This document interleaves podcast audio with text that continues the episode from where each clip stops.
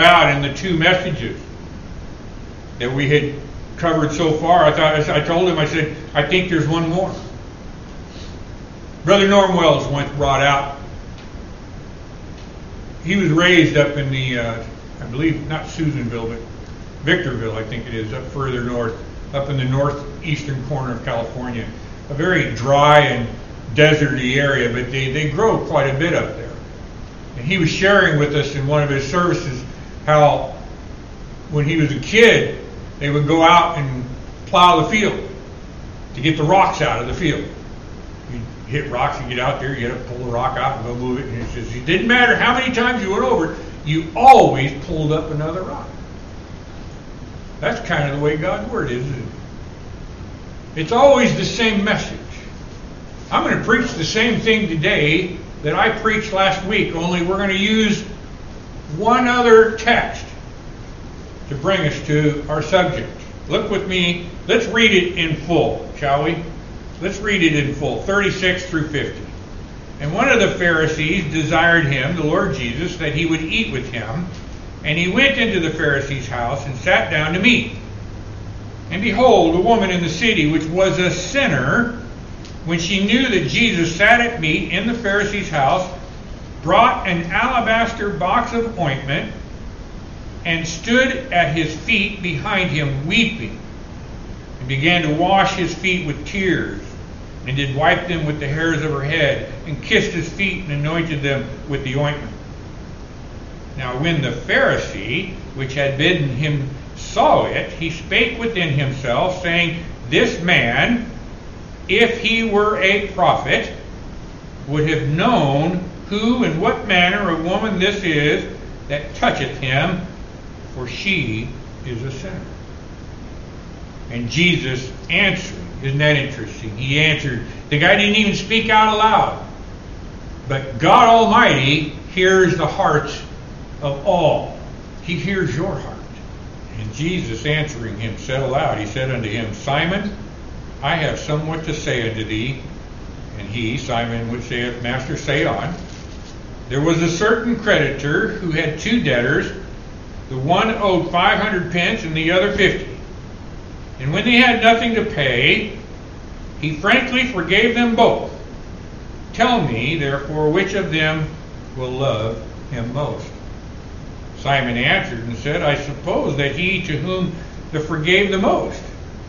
And the Lord said unto him, Thou hast rightly judged. And he turned to the young woman. He turned to her. He faced the woman, but he spoke again to Simon. Seest thou this woman? I entered into thine house, thou gavest me no water for my feet. But she hath washed my feet with tears, and wiped them with the hairs of her head. Thou gavest me no kiss, but this woman, since the time I came in, hath not ceased to kiss my feet. My head with oil thou didst not anoint, but this woman hath anointed my feet with ointment. Wherefore I say unto thee, her sins, which are many, are forgiven, for she loved much. For she loved much, but to whom little is forgiven, the same loveth little. And he saith unto, said unto her, Thy sins are forgiven. Verse 49 And they that sat at meat with him began to say within themselves, Who is this that forgiveth sins also? That's what I want to talk to you about this morning. You see, it's the same story as last week. Those who have great sin need a great need great forgiveness. Who is he? Isn't that what we come here for? Who is this? If I showed up here today and started talking to you about Hamas and Israel, I would hope you would get up and walk out of me. I was at a church once up in Pollock Pines, and uh, yeah, I'm, I'm, not afraid to. I, I, I'm not bashful. I'm not ashamed to be mentioning names. I'm not ashamed at all about it. I've been to that church three times on the request of my mother. Not once did I hear about what the Lord Jesus did. Just to prove that to you, we showed up one time to honor my mother on her 70th birthday, all five of us kids, and the preacher stood there and talked. It was happened to be St. Patrick's Day, and they or that, that week, and they spent the whole message talking about how some guy named St. Patrick went about establishing churches all over Europe. It's not even a Catholic church. It was all about what that guy did, and it had nothing to do with our Savior, the Lord Jesus. Isn't that what we come here for today? Isn't that what you need? I've been coming here for 26 years, almost 26 years. I come here for the same reason every Sunday, every Friday, to hear about a Savior, to hear about Him. I'm told that all I do is flap my arms around on top of the pond. I don't go deep enough. I'm, I'm boring. I say the same thing over. If I'm that boring, then what do you folks keep coming here for? For the same reason I do, because he's not boring. Hearing about how he has saved me from my sins this last week. Hearing about how he's going to save me from my sins tomorrow. How he's going to save me from my sins the rest of today how he saved me from my sins from the moment I got out of bed this morning. This is what John Reeves, a sinner, needs to hear. I need to hear the story about this man who saves because nothing else can save. I know that all my works, everything I can do, is tainted with sin. So I need one who's perfect in every way. Not just once, not just the one time that he opened my eyes. I need him every moment. I need thee every hour. Do you? Why did this woman, why did this woman come in to where there was a bunch of religious people being the sinner that she is? What, I mean, imagine the humiliation that must have been. How she came in with her face down, unable to even raise up her, her eyes unto those around her who were so much better than she was? Why did she do what she did? How could you explain the actions of this woman? What would inspire her to put that shame aside and come in? Salvation. His name is Jesus for he shall save his people. She owed much, but she had also been forgiven much. And because she was forgiven much, she loved much. I love hearing the story of Jesus. I love hearing about who he is. I love hearing about God giving himself in the flesh because he's loved me so much that he would have me for eternity. Isn't that the story of Christ? Isn't that the story of who the Lord Jesus is? God Almighty in the flesh? We spoke about this last week, but those who are forgiven much, they love much, and we never grow tired of hearing about this one who forgives us of our sins. This one who is this one who is is the one that forgiveth sins. Look at verse 39. Look again at verse 39.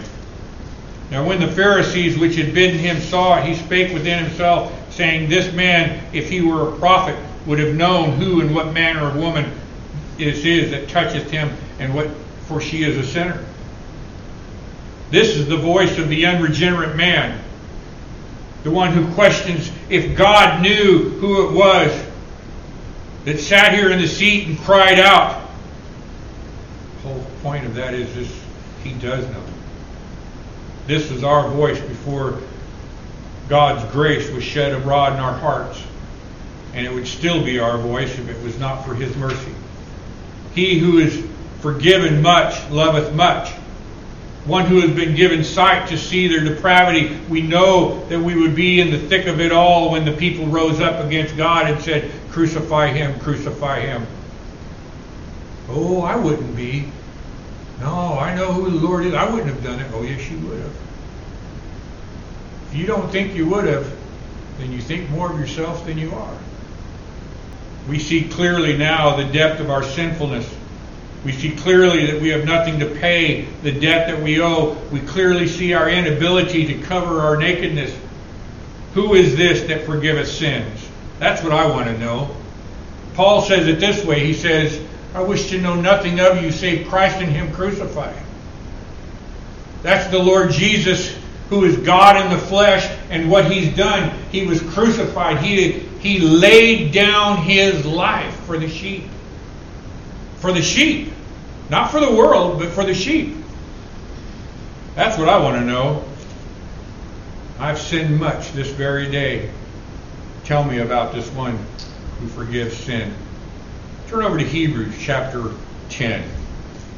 Many in today's world want to declare to you, okay, now you're saved. You've heard the gospel. You've accepted Christ into your heart. Now you have to do this. Now you have to do that. You have to prove to us that you're saved. It's called following the law. It's called legalism. Look at verse 1 of chapter 10, Hebrews chapter 10. For the law having a shadow. That means it wasn't the real thing, it was just the shadow of good things to come.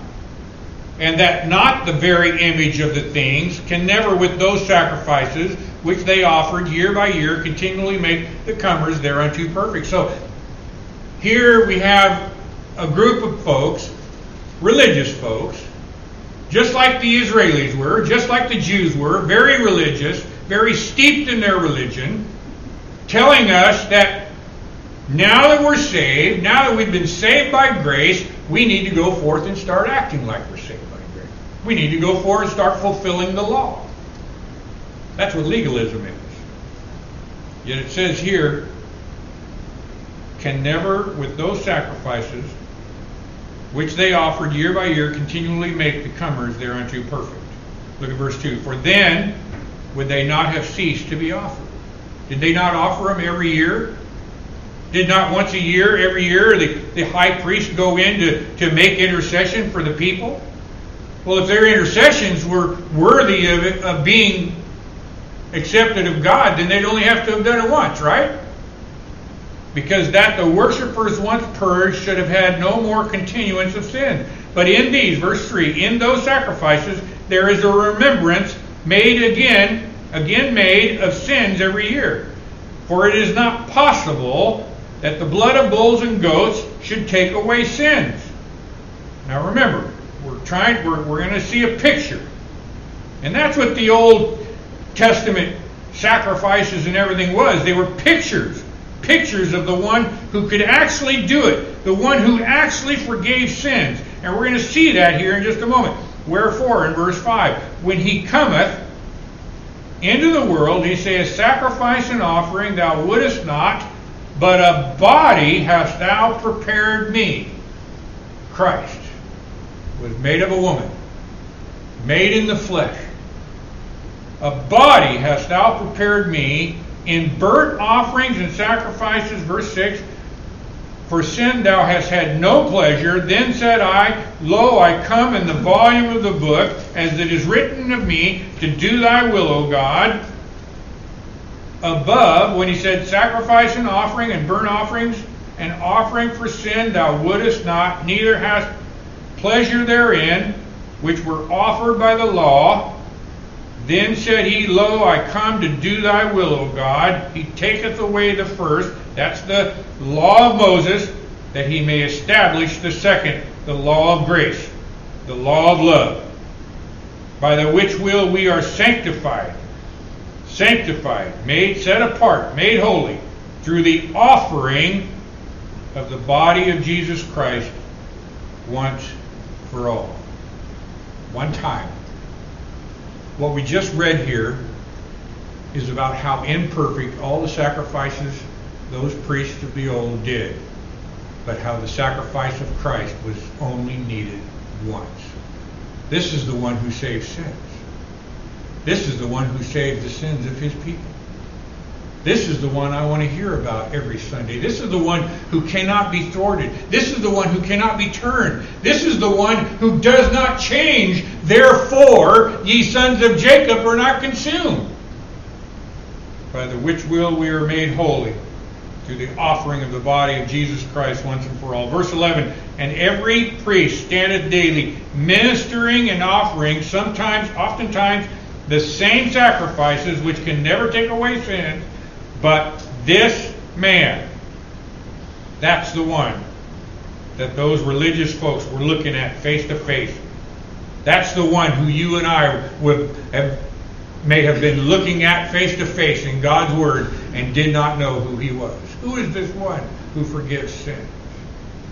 This man, after he had offered one sacrifice, verse 12, for the sins forever sat down on the right hand of God, from henceforth expecting till his enemies be made his footstool.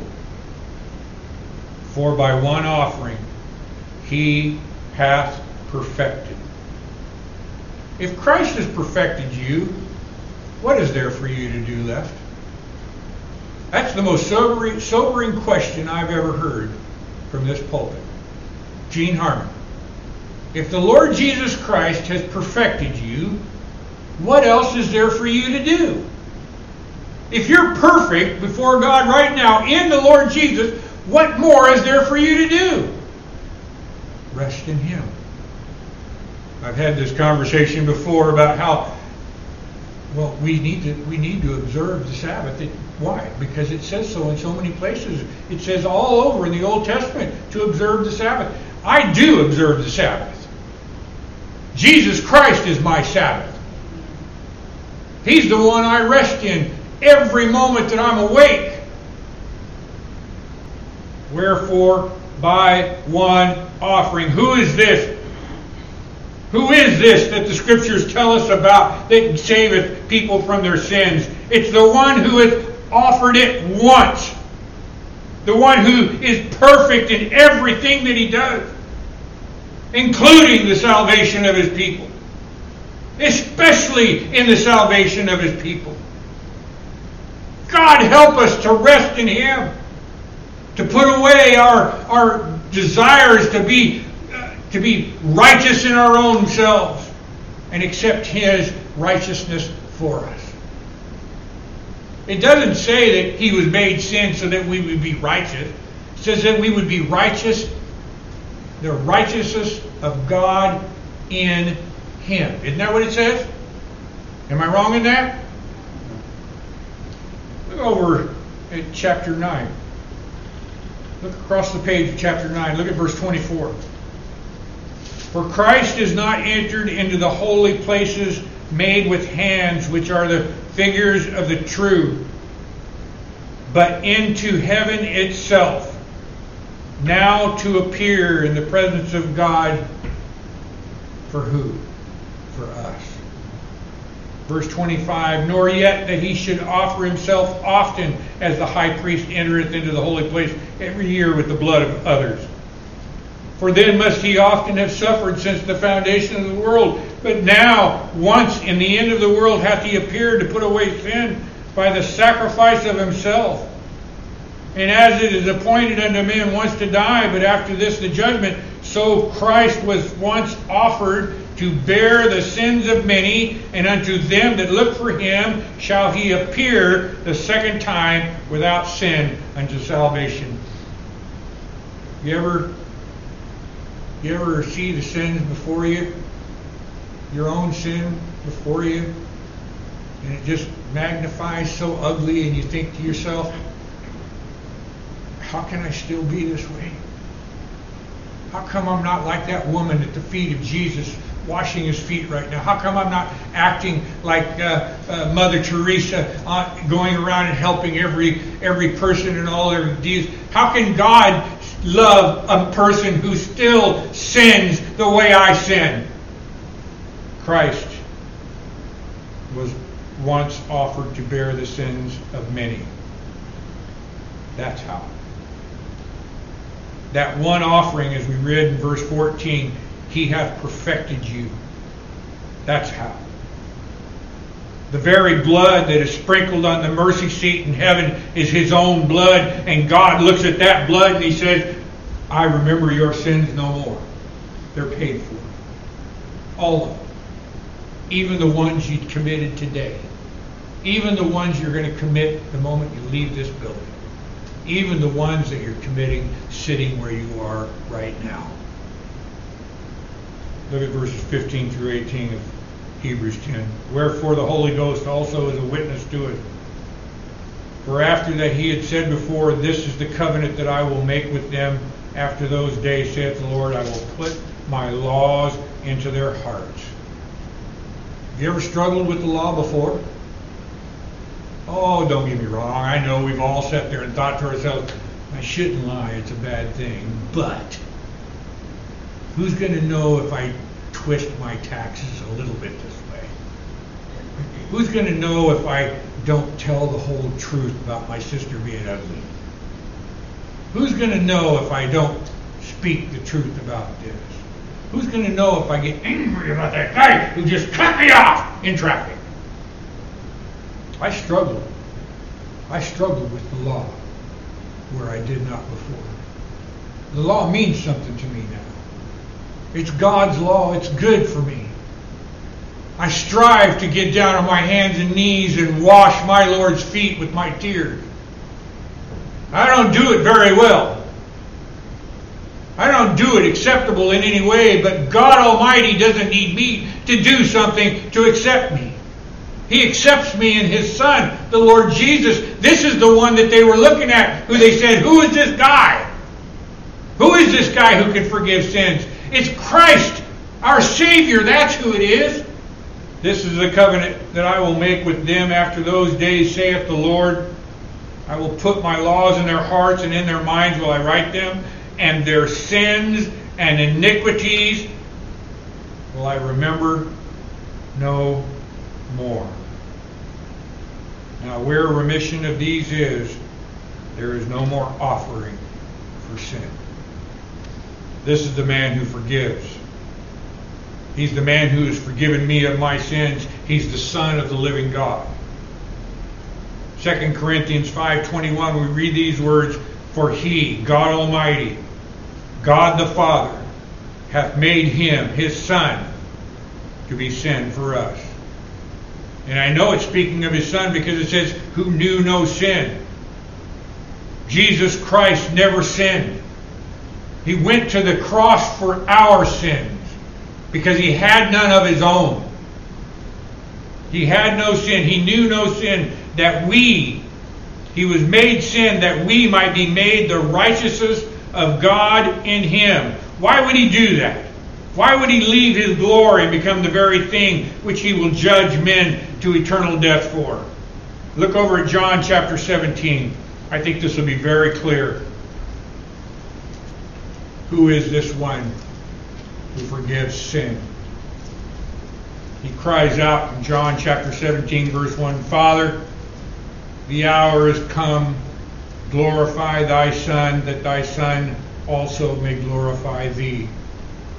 That's pretty hard to understand, isn't it?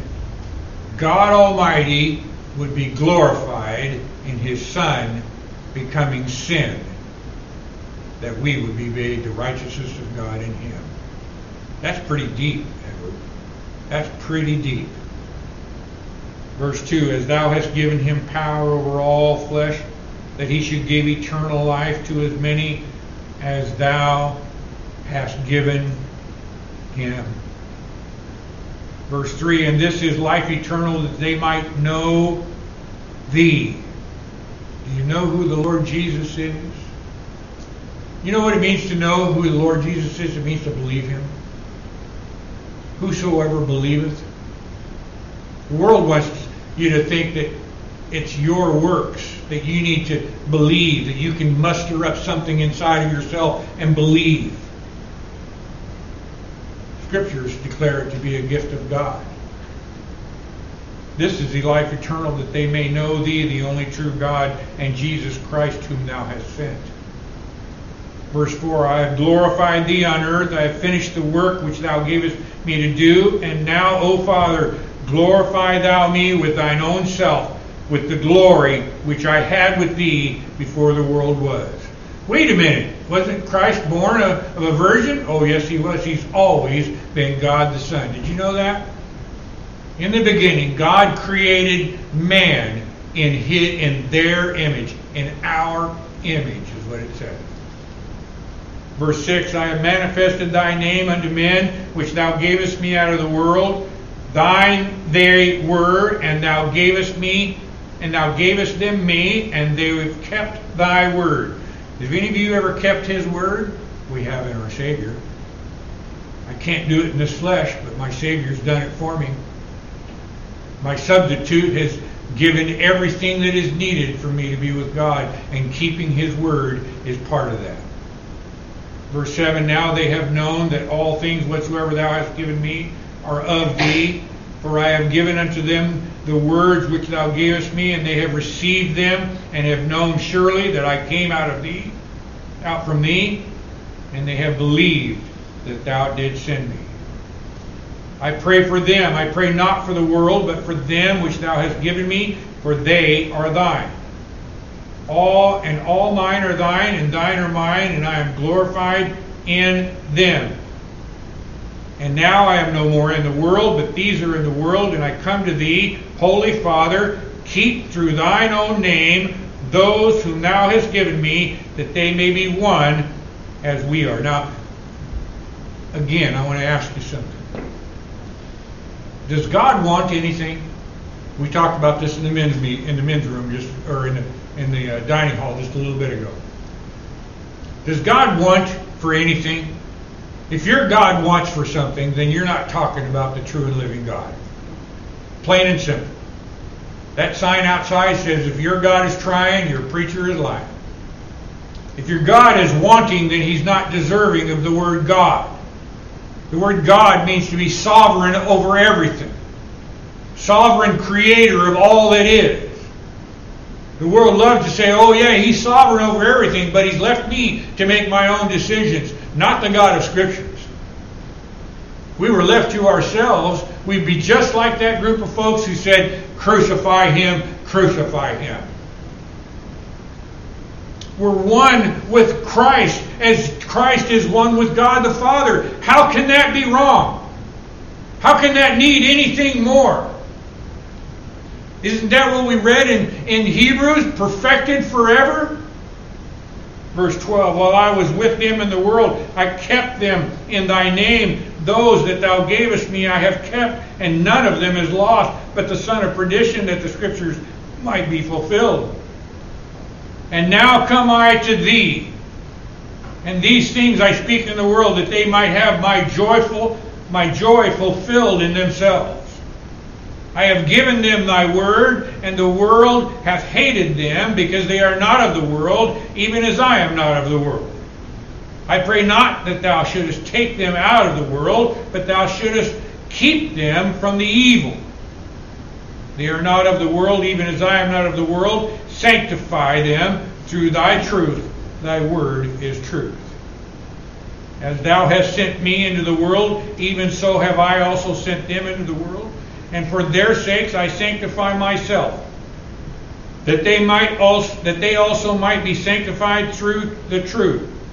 Neither pray I for these alone, but for them which shall believe on me through their word. Aren't you thankful the word of God has gone out? That they that they all may be one. Verse 21, as thou, Father, art in me, and I in thee.